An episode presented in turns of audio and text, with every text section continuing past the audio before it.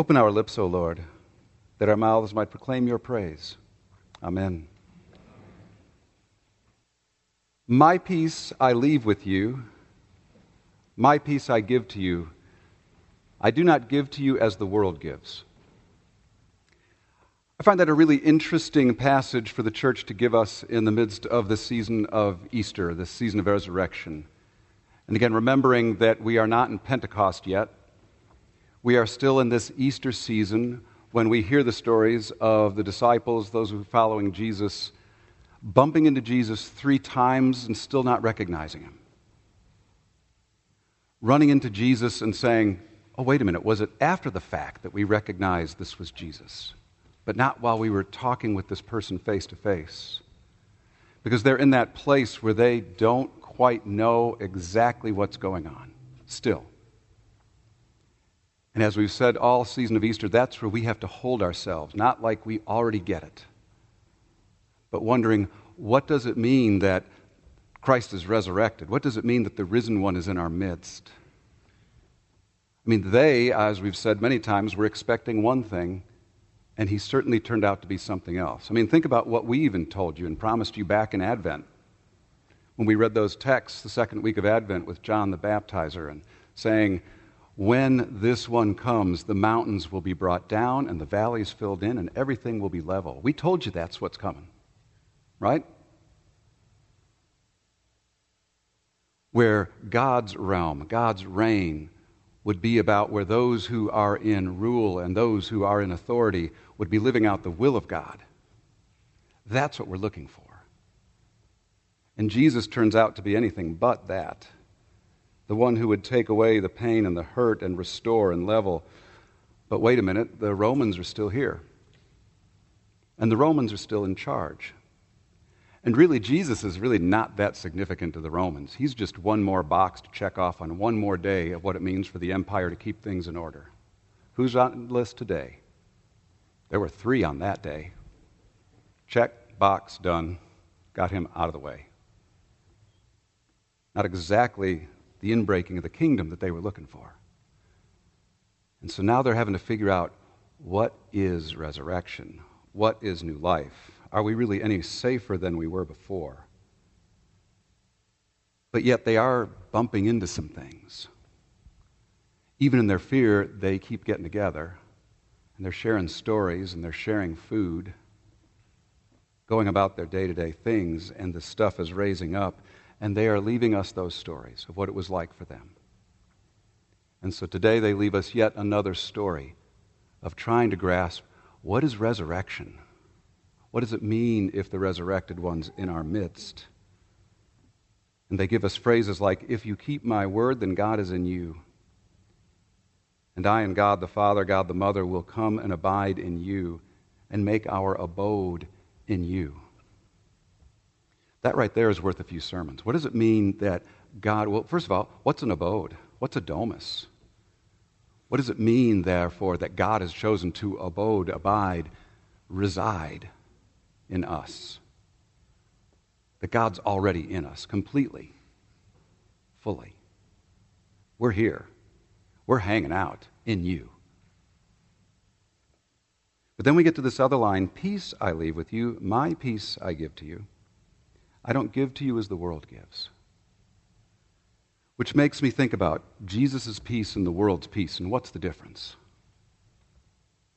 And so I want to ask you for a moment if you were to define the world's peace, how would you do that? Take a few seconds. What, what would you, how would you define it? What would it look like? The world's peace.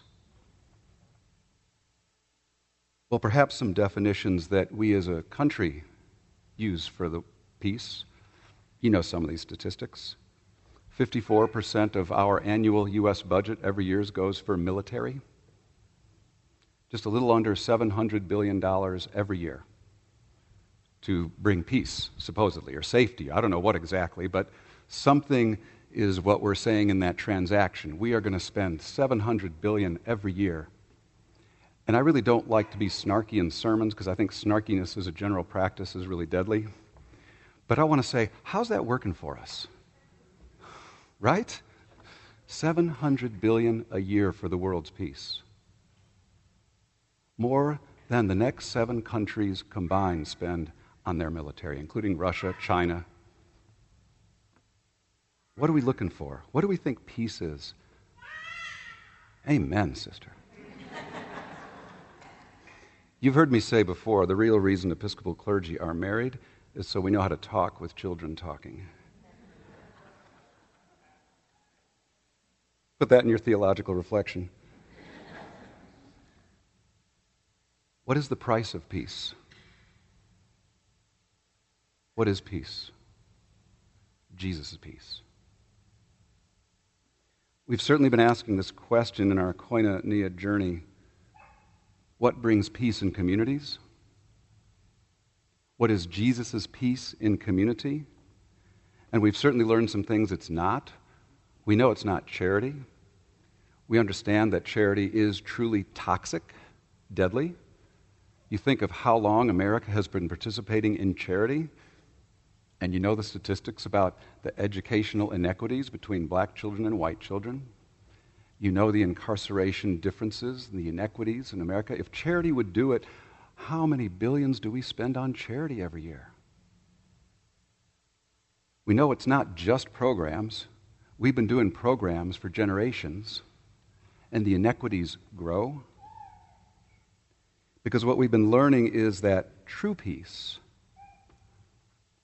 is found in relationship.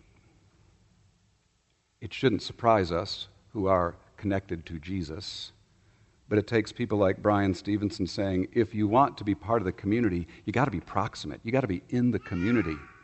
You can't just stand from afar and say, We know what you need. Thank you. But we have to be in a community to know not only what are the things that we need to work on, but what's the strength, what's the resource that's already there that we don't recognize. Without relationship, there's no way to know those things. And it was also what was being talked about last Friday morning here in Asheville when folks got together with members of the Dogwood Trust. And you remember what the Dogwood Trust is sold the hospital. There's a massive amount of money that's being put in a trust for health equity, health resources in this region, kicking out every year about 50 to 55 million dollars. You know, as the saying goes, a million here, a million there. 55 million dollars suddenly available in this region to be pumped in. And for good reason, we're asking how does that money best create health equity? How does that money best recognize health that's here in the system already? How do we resist the temptation to once again say, we know what you need and, and we'll provide it? And folks were saying to the board, these are the questions that need to be considered. And they said things like, we are not there for the community, we are the community. That's how we have to approach this. Trust matters, and trust is a critical thing, and it's not easy, and it takes time, and it takes relationship building. If we are to find peace, Jesus' peace, if we are to find equity, it means being in community. And for most of us white folks, it means getting out of where we are right now and getting to know folks. One of our national theologians, Chris Rock, someone you listen to with the adults, yes, but truly one of our national court jesters, has said, you know, all the stuff about interracial friendships, you know, all my black, black friends have a lot of white friends, and all my white friends have one black friend. you see, that's what court jesters do. They get us laughing, and then we're going like, oh, yeah. Yeah, I want to ask a raise of hand. But if we are going to find Jesus' peace, it means considering things. Particularly, it means considering what it means to be white in America. Now, fact of the matter is, we don't have to do that. That question has never really been raised much for us as a community. What does it mean to be white in America? And we don't have to because the system works great for white folks. I mean, go to banks, go to stores, get pulled over by the police, That stuff works for us. And if we want to know Jesus' peace, we have to consider why is it in 2019 that the U.S. Senate is 93% white, and the House of Representatives is 86% white, and the Supreme Court is 83% white. Because, like the Roman Empire, we are incredibly efficient at keeping power. In 2019, I mean, if you really want to be disheartened, go to the U.S. Senate website and, and just put in diversity in the U.S. Senate. And they will show you a list 10 African Americans, um, 8 Asian Americans, 9 Latinx Americans, 3 Native Americans, which sounds pretty cool till you realize that's in the whole history of our country. Yeah, that's, I mean, at first I was like, well, that's not really too bad. I guess that's a good start. And then I realized they had dates next to all the names. And I went, oh, it was like that Chris Rock moment. Oh, we need to explore what this means in a way we've never done before. If you've not had the chance to start the Seeing White podcast, please do. You don't have to as a white person. Your life will just keep working if you don't, if I don't. But if we are going to find Jesus' peace, we need to know and wrestle with and be made uncomfortable by the questions that raises.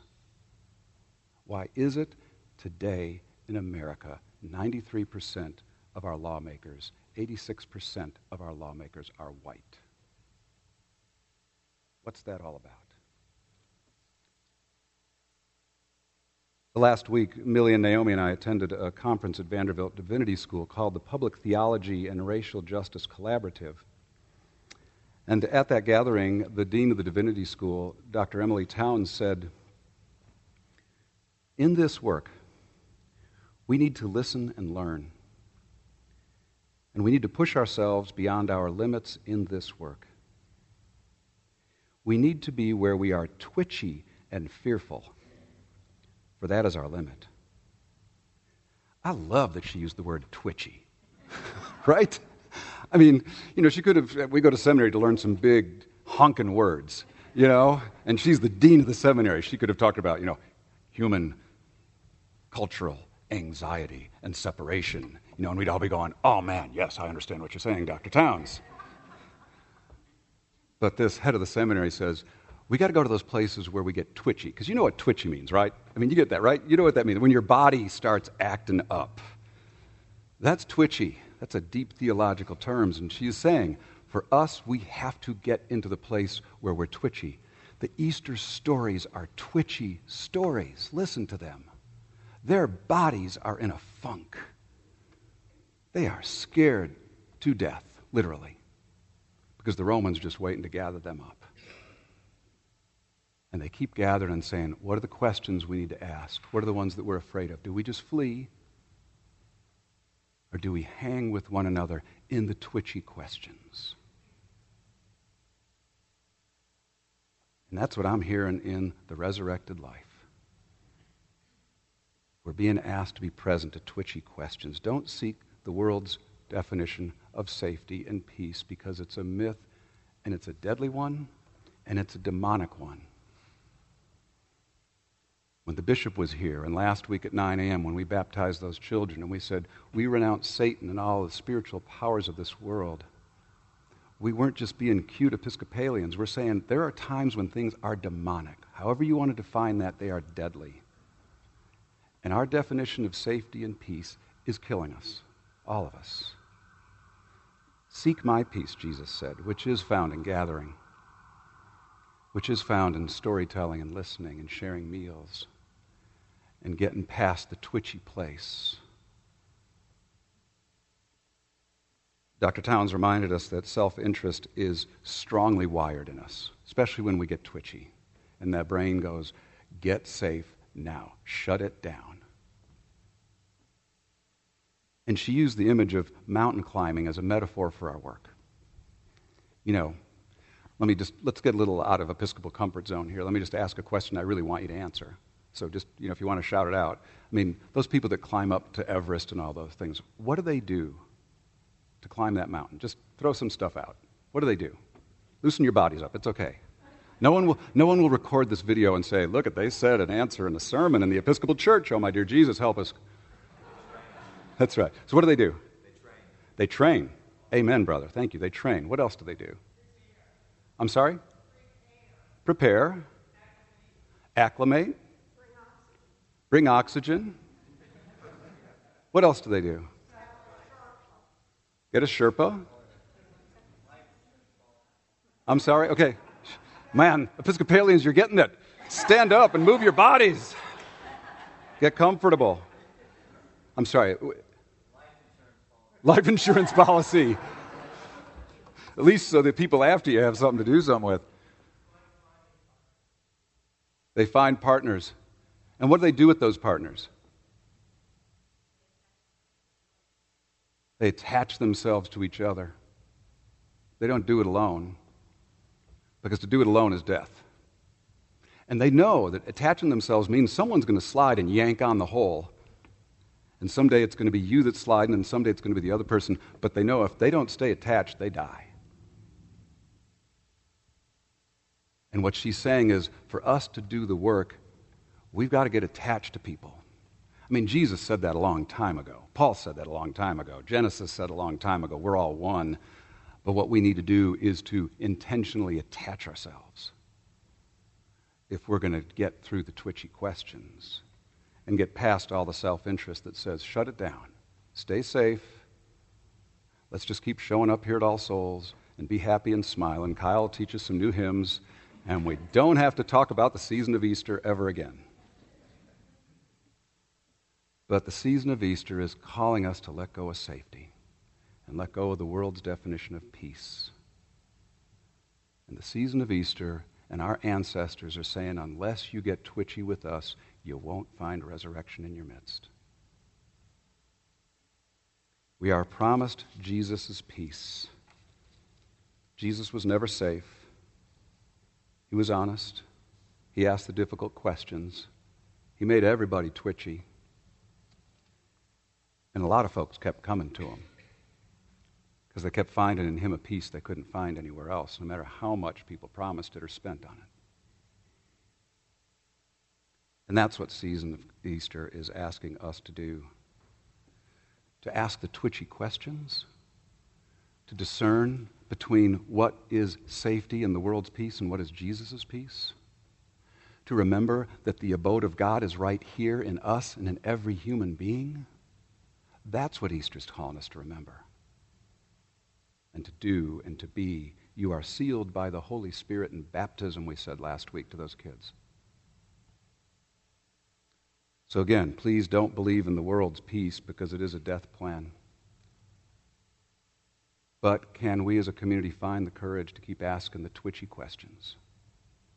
To ask the hard questions, the ones that make us uncomfortable, that don't make us feel safe at all. Because if we can ask those questions and stay present to them, then what our ancestors have told us is that, like them, we will find ourselves right in the midst of the peace of Jesus.